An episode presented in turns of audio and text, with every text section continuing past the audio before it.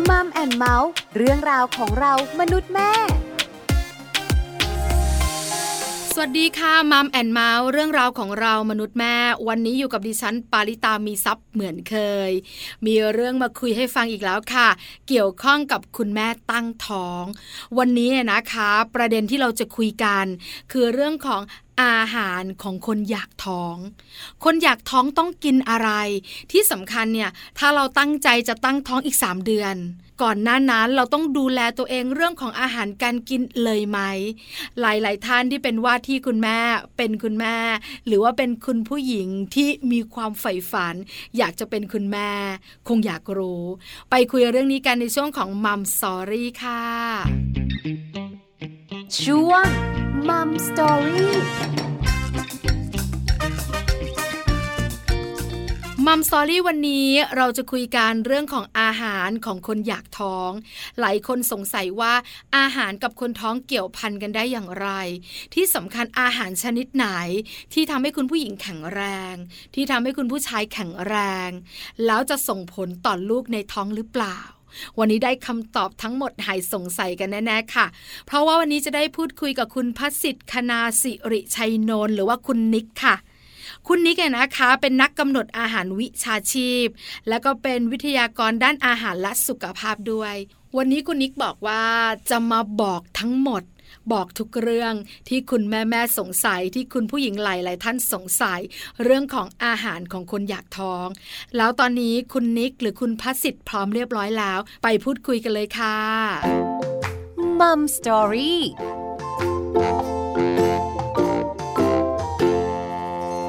สวัสดีค่ะคุณพสิทธิ์ค่ะ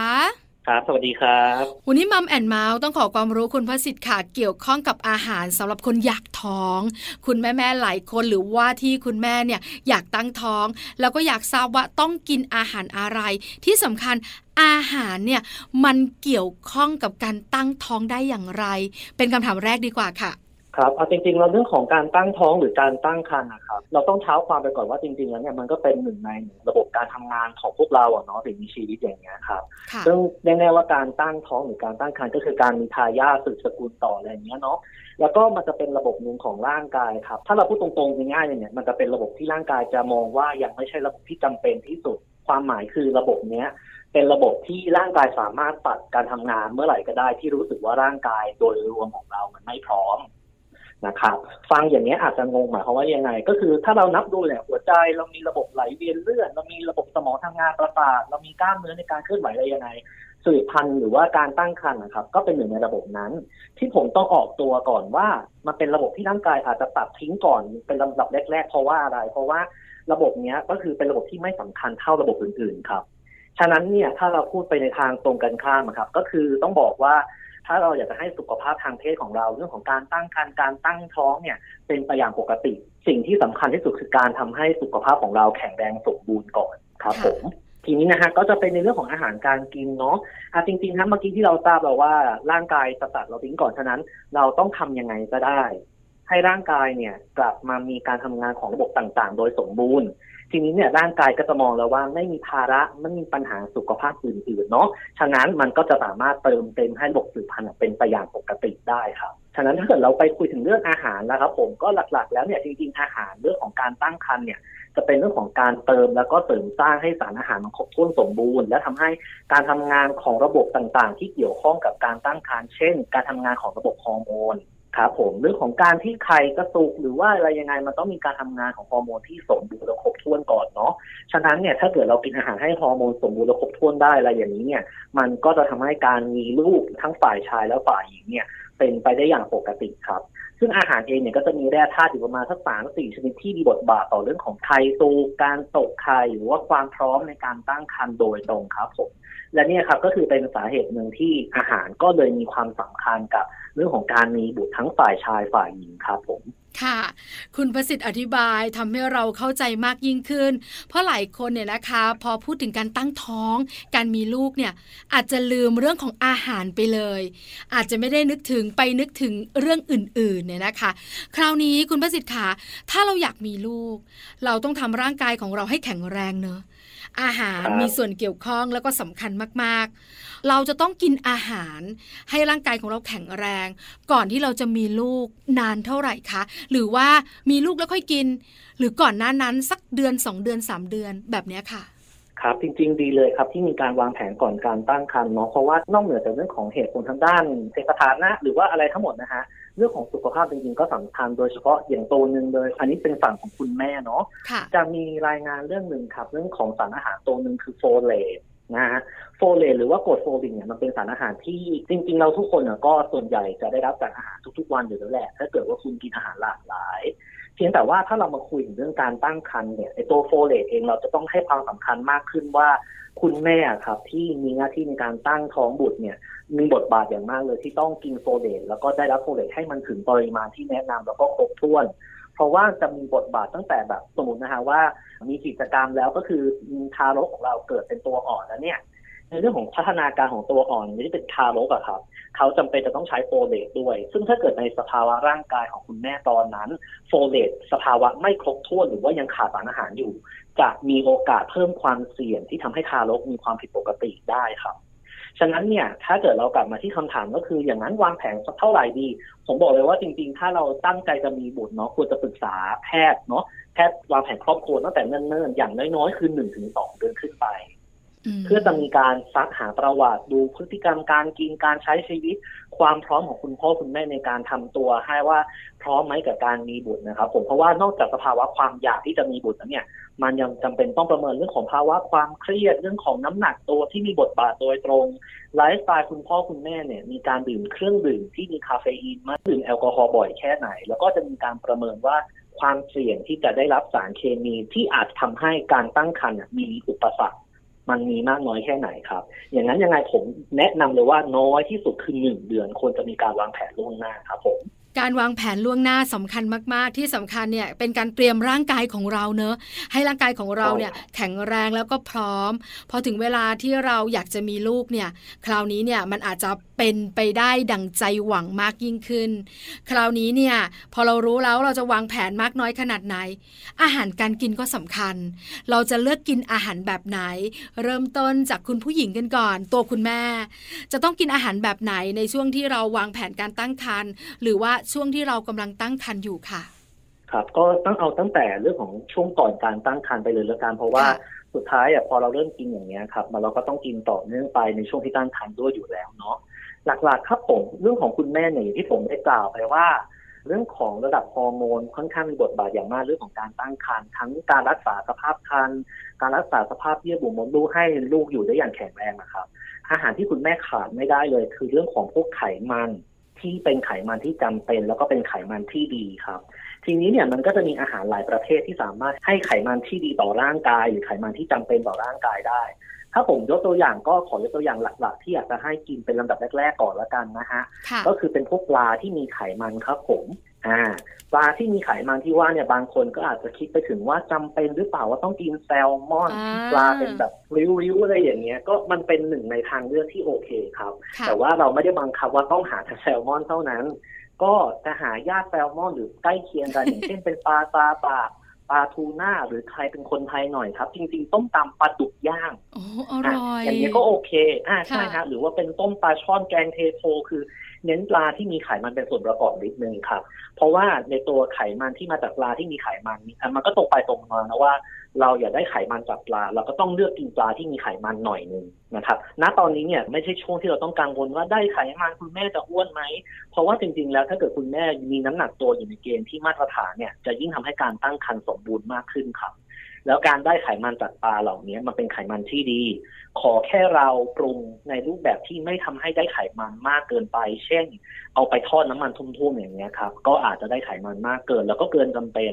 ก็อาจจะทำให้คุณแม่น้ำหนักโตเพิ่มเร็วเกินไปครับก็แนะนำว่าการปรุงเนี่ยจะเอามาย่างจะเอามาแกงจะเอามาทำในลักษณะอื่นๆเช่นนึ่งหรือว่าแบบย่างสมุนไพรอะไรอย่างเงี้ยครับก็เป็นทางเลือกหนึ่งที่ดีแล้วก็สามารถเลือกกินปลาได้ทุกชนิดเลยครับแล้วก็เสริมนิดนึงว่าไขมันจากปลาตัวนี้เป็นไขมันโอเมก้า3เนาะซึ่งจะช่วยเรื่องของพัฒนาการสมองแล้วก็ระบบประสาทให้ทารกด้วยและนอกจากนี้มันจะยังมีพวกวิตามินดี ที่เป็นวิตามินที่ละลายในไขมันครับมันจะมีบทบาทกับเรื่องของการทำงานของฮอร์โมนต่างๆรวมถึงการทำให้การตกไข่แล้วก็สุขภาวะของตัวไข่ของคุณแม่เองเนี่ยมีความสมบูรณ์ครับปลาก็จะเป็นตัวเลือกแรกที่ผมแนะนำให้คุณผู้หญิงพยายามหามารับประทานมากขึ้นอาจจะเริ่มต้นที่สัปดาห์หนึ่งสัก 2-3 มื้อขึ้นไปก่อนก็จะเป็นอะไรที่ค่อนข้างเสริมสร้างให้คุณแม่เนี่ยมีความพร้อมในการที่จะตั้งครรภ์อันนี้เป็นอาหารตัวแรกครับอาหารตัวแรกเนี่ยสามารถกินตั้งแต่ตอนที่เราวางแผนและก็ยาวไปถึงตอนที่เราตั้งท้องเลยก็ได้ใช่ไหมคะใช่ครับผมค่ะอาหารตัวแรกผ่านไปไขมันดีนะคะมีอีกไหมคะคุณประสิทธิ์คะ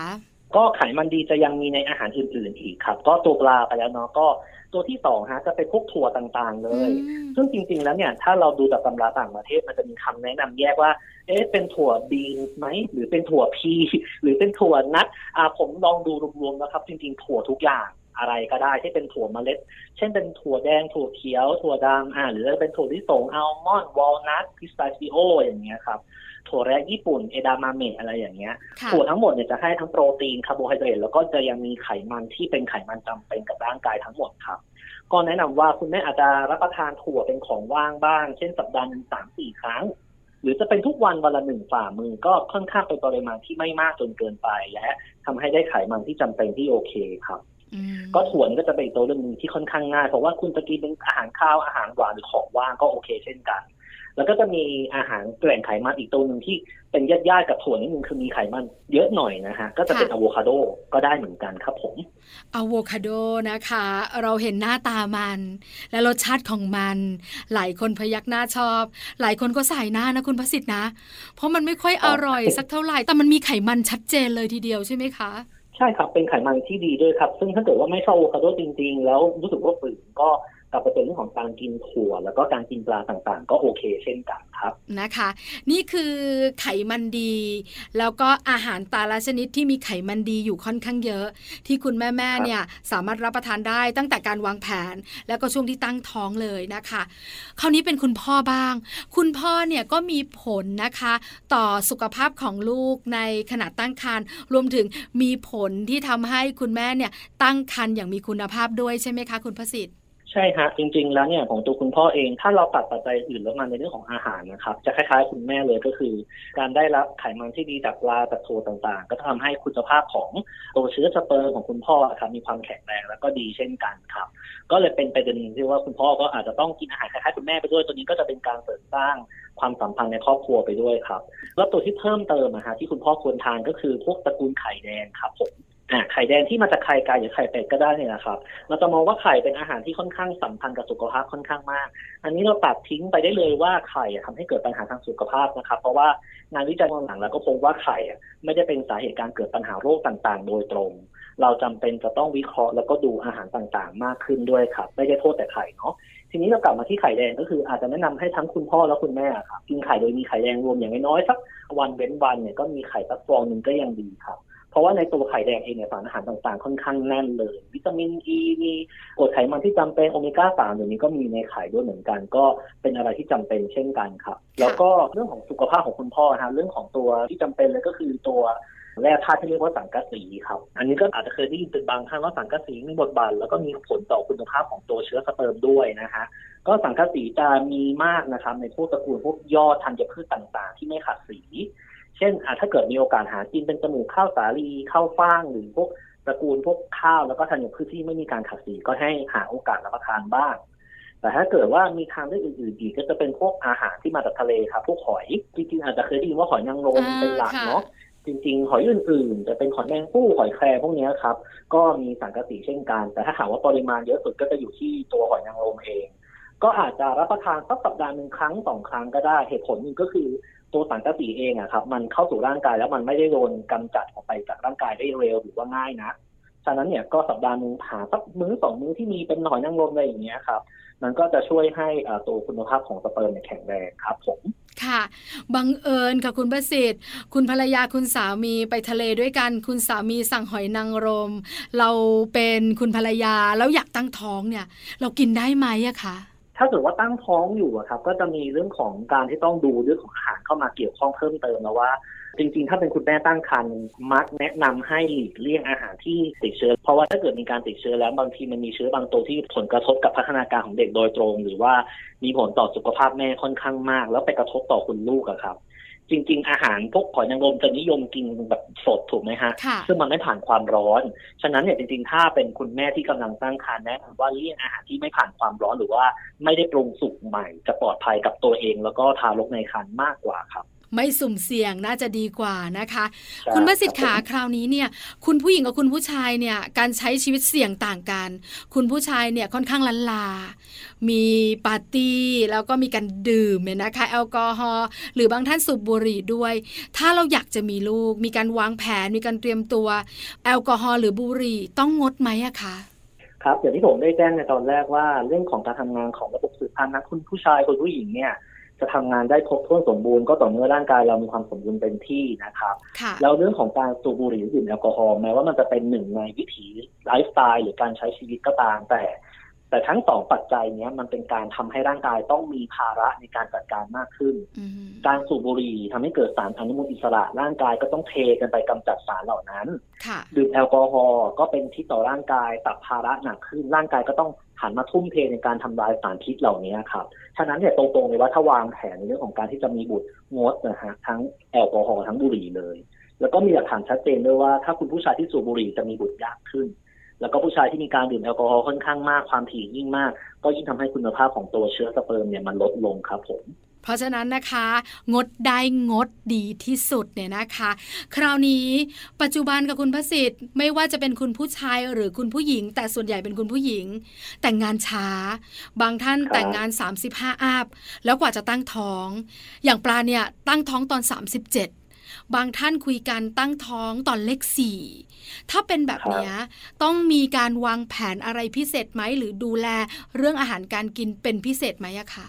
ครับเรื่องอาหารการกินก็จะเน้นแค่ว่าจริงๆแล้วเนี่ยถ้าการกินเพื่อให้สุขภาพร่างกายแข็งแรงพร้อมกับการมีบุตรเนี่ยก็จะไม่เป็นการแตกต่างจากวัยก่อนๆหน้าครับก็เน้นกินอาหารที่สะอาดทำสุกแล้วก็ได้สารอาหารครบถ้วนหลายๆประเภทครับแต่ตัวนึงที่อาจจะแนะนำก็คือให้ดูในเรื่องของปัจจัยที่เรียกว่าน้ำหนักตัวมากขึ้นเพราะเราพบว่านอกจากที่เราอายุมากขึ้นแล้วเฉยๆเนี่ยมันจะมีผลเรื่องของน้ำหนักตัวเกินมาตรฐานได้ง่ายด้วยซึ่งมันจะมีปัญหาที่ว่าถ้าน้ำหนักตัวเกินมาตรฐานบางคนจะมีบุตรยากขึ้นครับยังไงเนี่ยเรื่องของอาหารการกินก็อาจจะต้องโฟกัสไปที่ว่าทำยังไงให้แต่ละวันได้รับน้ำตาลได้รับไขมันไม่มากเกินไปในส่วนนี้นี่ก็จะช่วยให้เมื่อเราอายุมากขึ้นก็จะสามารถมีบุตรได้ง่ายขึ้นครับแล้วก็อื่นๆเนี่ยอาจจะจำเป็นต้องปรึกษาแพทย์ผู้เชี่ยวชาญเฉพาะทางว่าช่วยกันหาวิเคราะห์ปัญหาว่าถ้าสมมติตั้งใจจะมีบุตรแต่ว่ามียากและไม่มาก็ดีอาจจะต้องไปพบแพทย์ผู้วิเคราะห์ว่าปัญหาแล้วก็สาเหตุที่แท้จริงว่ามีความผิดปกติทางกายภาพหรือเปล่าเรื่องของท่อน้ำอสุจิติดตันเรื่องของคุณภาพสเปิร์มไม่ปกติหรือว่าการตกไข่ของทางฝ่ายหญิงไม่ปกติอะไรอย่างเงี้ยครับก็ถ้าอายุมากขึ้นแนะนำว่าพบแพทย์เพื่อวิเคราะห์ในส่วนนี้จะช่วยได้มากขึ้นส่วนอาหารก็ระวังเรื่องการกินที่อาจทำให้น้ำหนักตัวขึ้นมากเกินไปก็พอแล้วครับค่ะเพราะส่วนใหญ่พอเราอายุเยอะขึ้นนะคุณประสิทธิ์เนอะระบบการเผาผลาญของร่างกายของเราเนี่ยก็ไม่เหมือนเดิมละตอนสมัยวัยรุ่นเนี่ยนะคะกินเท่าไหร่ก็ไม่ค่อยอ้วนแต่พออายุเยอะขึ้นกินแล้วก็จะอ้วนง่ายมากยิ่งขึ้นคราวนี้เนี่ยปลาได้ยินมาบอกว่าถ้าสมมุติว่าเราเนี่ยมีความสัมพันธ์หรือมีเซ็กบ่อยๆเนี่ยจะทำให้เราเนี่ยมีลูกง่ายขึ้นมีอาหารที่ทำให้เราเนี่ยอาจจะมีเซ็กเพิ่มมากขึ้นหรือเพิ่มพลังเกี่ยวข้องกับเรื่องของการมีเซ็กได้บ้างไหมอะค่ะครับถ้าพูดในทางของแพทย์แผนปัจจุบันเลยอะครับยังไม่มีอาหารตัวไหนที่มีความรู้สึกทางเพศเพิ่มขึ้นหรือว่าขยันทำการบ้านมากขึ้นโดยตรงบอกเลยแต่ว่าอาหารที่หลายๆคนเคยเห็นการแชร์การในอินเทอร์เน็ตอย่างนี้เนี่ยก็เรียกว่ามันมีผลทางด้านจิตวิทยาส่วนหนึ่งว่าแบบอย่างเงี้ยอย่างหอยนางรมบอกว่าเป็นอาหารที่เพิ่มพลังทางเพศคนที่กินก็จะรู้สึกมั่นใจมากขึ้นในการที่จะมีกิจกรรมทางเพศอย่างเงี้ยครับก็ในลักษณะนั้นเนี่ยก็ไม่ได้เป็นอันตรายอะไรคิดแต่ว่าถ้าบอกว่างานวิจัยมันบอกว่ากินแล้วอารมณ์สูงขึ้นไหมไม่เกี่ยวคิดแต่ว่าคนที่รับรู้สารรับรู้ข้อมูลเหล่านี้มาเรื่อยๆมันจะมีความรู้สึกว่าฉันได้กินฉันได้ทำอย่างนี้ไปแล้วมันมีผลทางด้านจิตวิทยาว่าเรามีความมั่นใจที่จะมีเพศสัมพันธ์มากขึ้นครับก็จะยังลามไปถึงอาหารอื่นๆเช่นหน่อไม้ฝรั่งแตงโมอะไรอย่างนี้ด้วยครับค่ะแต่ถ้าเราสามารถปรับปัจจัยที่อาจจะลดอารมณ์ทางเพศลงไปได้เช่นการบริหารจัดการความเครียดอย่างเหมาะสมหรือว่าเรื่องของการกระตุ้นอารมณ์ทางเพศที่เหมาะสมกับตัวเองเลยแล้วก็ปลอดภัยอย่างนี้ครับก็จะทำให้เรื่องของกิจกรรมทางเพศเกิดขึ้นได้อย่างปกติครับ ค่ะวันนี้เนี่ยได้คุยกับคุณพระสิทธิ์ได้ทราบอะไรมากยิ่งขึ้นเนี่ยนะคะเพราะส่วนใหญ่เราก็หาข้อมูลก็มีการแชร์กันนะคะเรื่องของ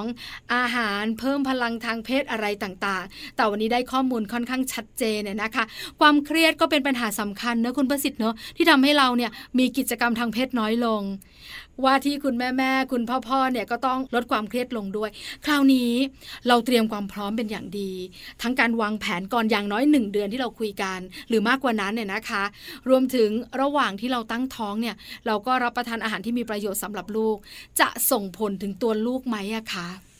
ส่งผลโดยตรงเลยครับอันนี้ในช่วงที่เราตั้งครรภ์แล้วเนาะในช่วงก่อนการตั้งครรภ์ก็คือทำให้น้องเขามาก่อนแต่พอน้องเขามาอยู่ในครรภ์ของมารดาแล้วอะครับอาหารต่างๆที่คุณแม่กินเนี่ยเลยจำเป็นจะต้องคำนึงถึงเรื่องการได้รับสารอาหารที่ครบถ้วนอยู่แล้วพอถ้าเกิดได้รับไม่ครบถ้วนก็จะจำไปเสริมสร้างทารกให้แข็งแรงได้ไม่เต็มที่แล้วก็อาจทำให้น้องพัฒนาการไม่เป็นปกติครับฉะนั้นก็เลยจะมีบทบาทโดยตรงเลยครับผมค่ะ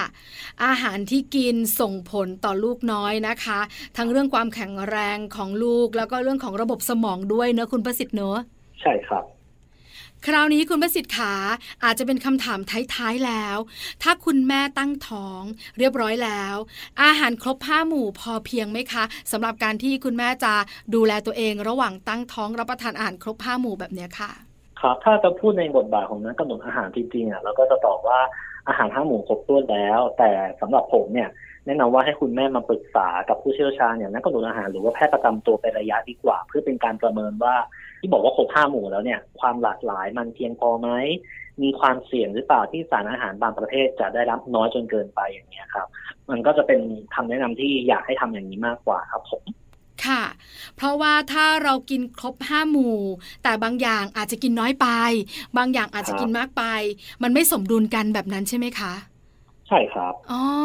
คือคุณแม่หลายท่านอาจจะชอบกินเนื้อสัตว์ก็อาจจะกินเยอะแต่ผักและผลไม้อาจจะน้อยลงสัดส่วนของการกินเนี่ยมันก็เลยไม่สมดุลเพราะฉะนั้นถ้าเราไปปรึกษาผู้เชี่ยวชาญท่านอาจจะบอกเราได้ว่าเราควรจะกินแบบนี้กี่ส่วนแบบนี้กี่ส่วนแบบนั้นหรอคะใช่ครับผมมันจะลงลึกมากยิ่งขึ้น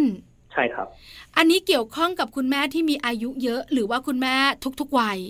จริงๆใช้ได้กับคุณแม่ทุกวัยเลยเพราะว่าผมเชื่อว่าคุณแม่แต่ละคนที่ตั้งครรภ์เนี่ยก็อยากให้คุณภาพของครรภ์ที่เราตั้งแล้วก็น้องที่ออกมาเนี่ยมีความสมบูรณ์ที่สุดจริงๆแล้วควรจะปรึกษาในทุกช่วงวัยของการตั้งครรภ์เลยครับ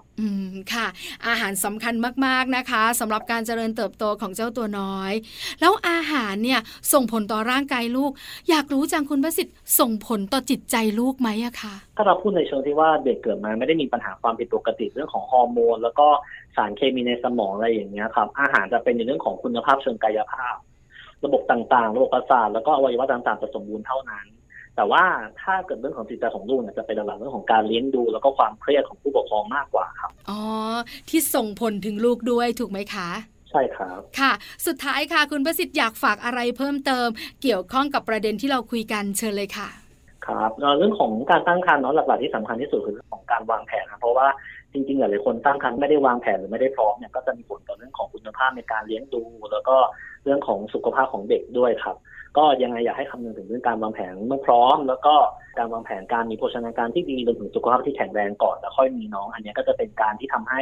ส่งเสริมสถาบันเรื่องของครอบครัวแล้วก็สังคมให้ดีขึ้นไปได้พร้อมๆกันครับวันนี้มัมแอนด์เมาส์ขอบพระคุณคุณพัชสิทธิ์มากๆนะคะสำหรับคำแนะนำและความรู้ดีๆขอบพระคุณค่ะขอบคุณครับสวัสดีค่ะมัมสตอรี่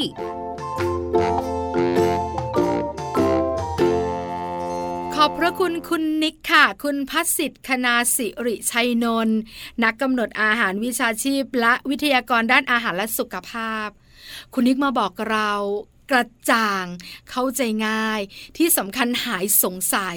คุณแม่ๆหลายๆคนคุณผู้หญิงหลายๆท่านเนี่ยกังวลเรื่องของการตั้งท้องและยิ่งปัจจุบันนี้เนี่ยแต่งงานช้ามากยิ่งขึ้นบางคน35อัพบางคนเลข4ถึงจะท้องกังวลเรื่องความปลอดภัยของลูกในท้องกังวลเรื่องสุขภาพของคุณแม่ด้วย